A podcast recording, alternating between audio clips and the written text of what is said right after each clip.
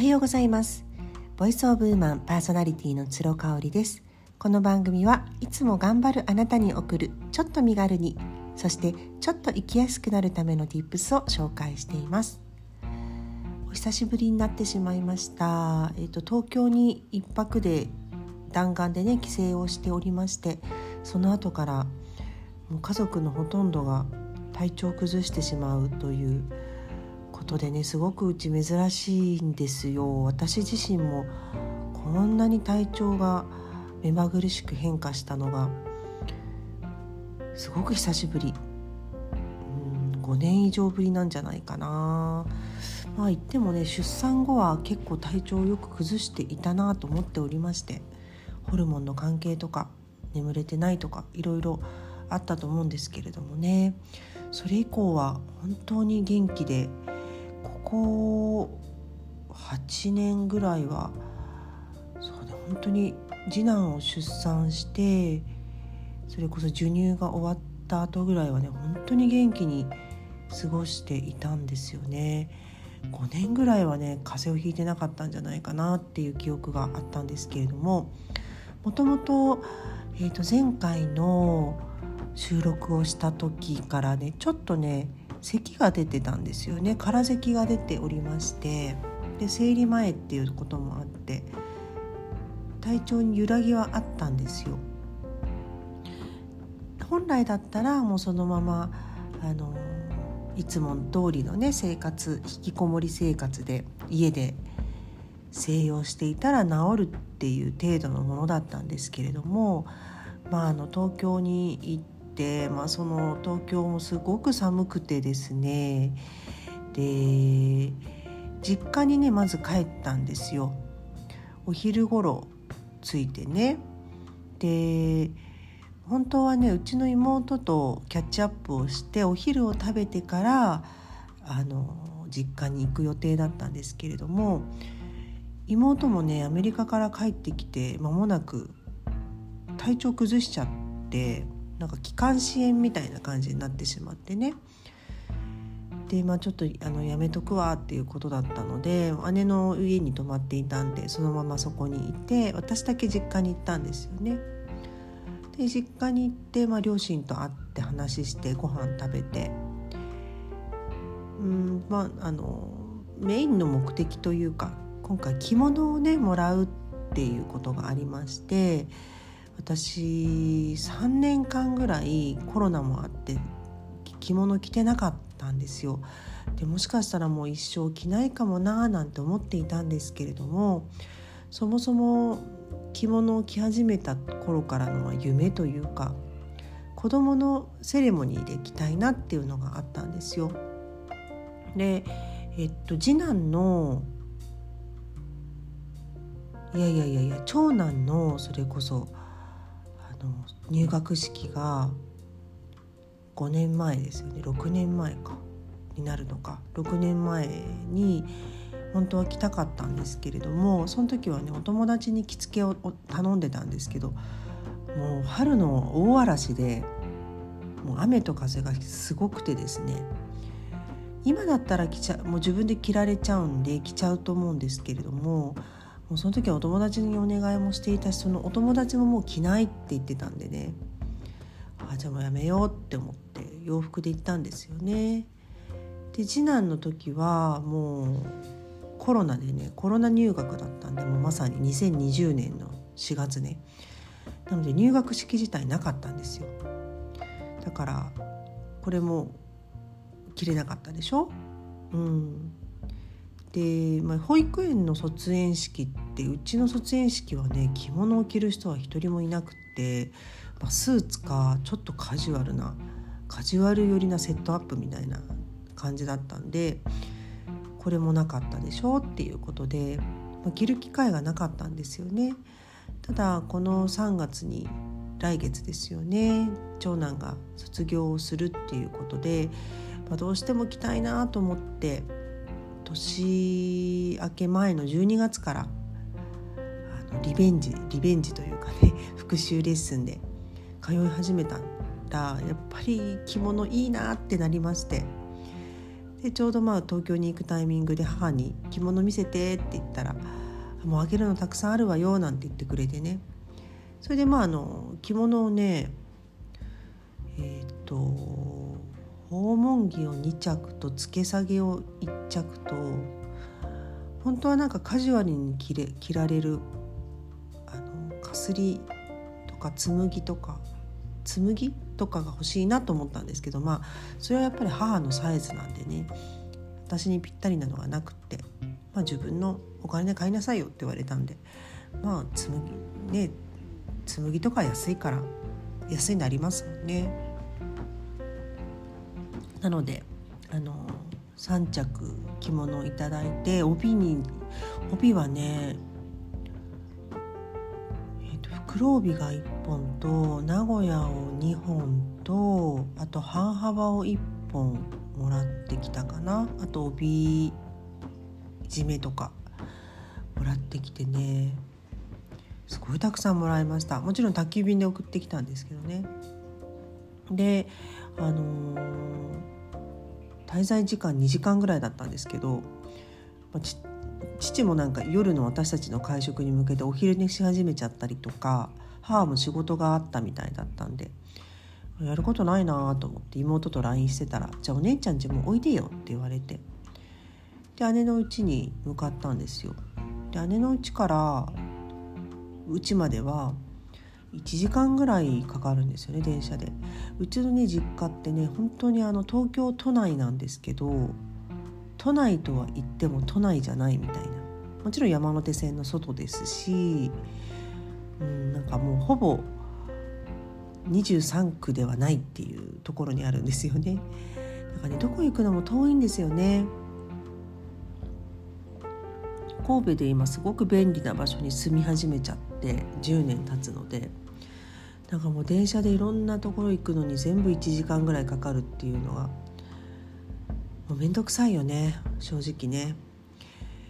なのでもうさっさと姉の都心のマンションに移動しちゃおうってことでね移動して。で着いてもうしばらくしたら姉も帰ってきたんで仕事からね帰ってきたんでもう3人で夕方からちょっとこうアペリティフなんて言ってもうとにかく飲むんでうちの姉妹は。飲んでたんですよ。でもその時も別に全然体調悪くなくって。その後夕方になってタクシーで移動して新宿のヒルトンの王朝っていう中華料理屋さんでご飯を食べたんですよ。で初めて私行ったんですけど姉がお気に入りみたいでとっても美味しかったですね。なんか優しいお味で。ただねなんかめちゃめちゃ照明が暗くてせっかくの家族写真が結構顔がこう暗くなっちゃったりとかしてそれはねすごくもったいなかった、まあ、外で撮ればよかったんですけど外も真っ暗だったしね。なかなかね家族5人で父母3姉妹で食べることってなかったんで貴重でしたね。姉が出産が早くて27で出産しているのでだから姪っ子がもう常にいるか誰かのパートナーが常にいるかっていう感じでしたよね。だから家族でよく外食は行ってましたけれどもまあ孫がいるかうちの両親にとっては孫がいるか私たちのパートナー誰かいるかみたいな感じだったんで本当に5人で水いらずで会食したのは久しぶり25年ぶりぐらいでしたかね楽しかったです。もう両親がねめちゃめちゃ喜んでくれてずっと笑っててであの末娘がね末の妹がすごく父と仲がちっちゃい時から良かったんで彼女は思春期もなく反抗期も父に対しては全然なかったんですごく父も可愛がっててね。だから父の隣にあの妹を座らせてで父の隣に母母の隣に姉で私っていう順番で座ってね。あの円卓じゃないですか中華料理って。それでもなんかねスムーズにお話ができたかなっていうふうに思うんですよね。なんかシリアスな話とか出るかなと思ったけど終始和やかな雰囲気でとっても楽しかったですね。でもそもそもが1月の頭に母が、まあ、手術をいたしまして良性の腫瘍の摘出なんでねまあがんではなかった。悪さをしない腫瘍だけれども結構大きくって、まあ、しかもあの手術っていうことでねあの回復しておりますのでちょっと心配していたんですけどおかげさまであの回復順調にしてましてねこの日はお酒も飲んでましたし、まあ、それの回復祝いっていうことでうちはね、まあ、父も健康なんですが母がとにかく健康な人でね、あのいてくれるので今回手術をしたっていうことで娘たちは少なからずともショックを受けておりまして、まあ、成功してよかった回復に向かっててよかったっていうのをねひしひしと感じておりました。で姉がねあのお花とあのメッセージプレートを用意してくれていたのでもうお店も全部予約してくれたしねうんありがたいなというふうに思いました。であの両親はねタクシーで帰るってことだったのでタクシーで帰って、まあ、両親を先に見送ったんですけどもうあの両親を乗せたタクシーがブーンとね発車したと同時にうちの姉があ楽しかったなって楽しかったねって言って私と妹にこうハグしてきたんですよね。